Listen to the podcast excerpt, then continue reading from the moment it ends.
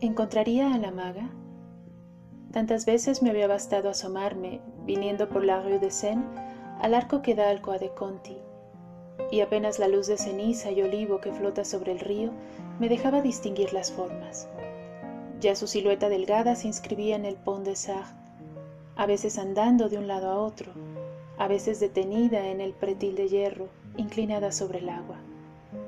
Y era tan natural cruzar la calle, subir los peldaños del puente, entrar en su delgada cintura y acercarme a la maga que sonreía sin sorpresa, convencida como yo de que un encuentro casual era lo menos casual en nuestras vidas y que la gente que se da citas precisas es la misma que necesita papel rayado para escribirse o que aprieta desde abajo el tubo de dentrífico. Pero ella no estaría ahora en el puente. Su fina cara de traslúcida piel se asomaría a viejos portales en el gueto del Mará. Quizá estuviera charlando con una vendedora de papas fritas o comiendo una salchicha caliente en el boulevard de Sebastopol. De todas maneras subí hasta el puente y la maga no estaba. Ahora la maga no estaba en mi camino.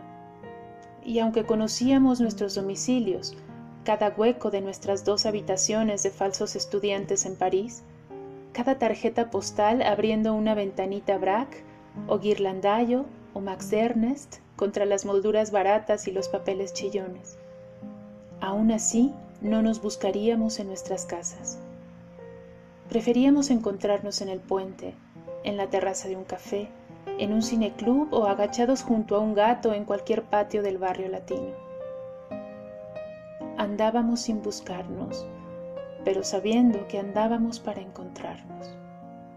Oh maga, en cada mujer parecida a vos se agolpaba como un silencio ensordecedor una pausa filosa y cristalina que acababa por derrumbarse tristemente como un paraguas mojado que se cierra.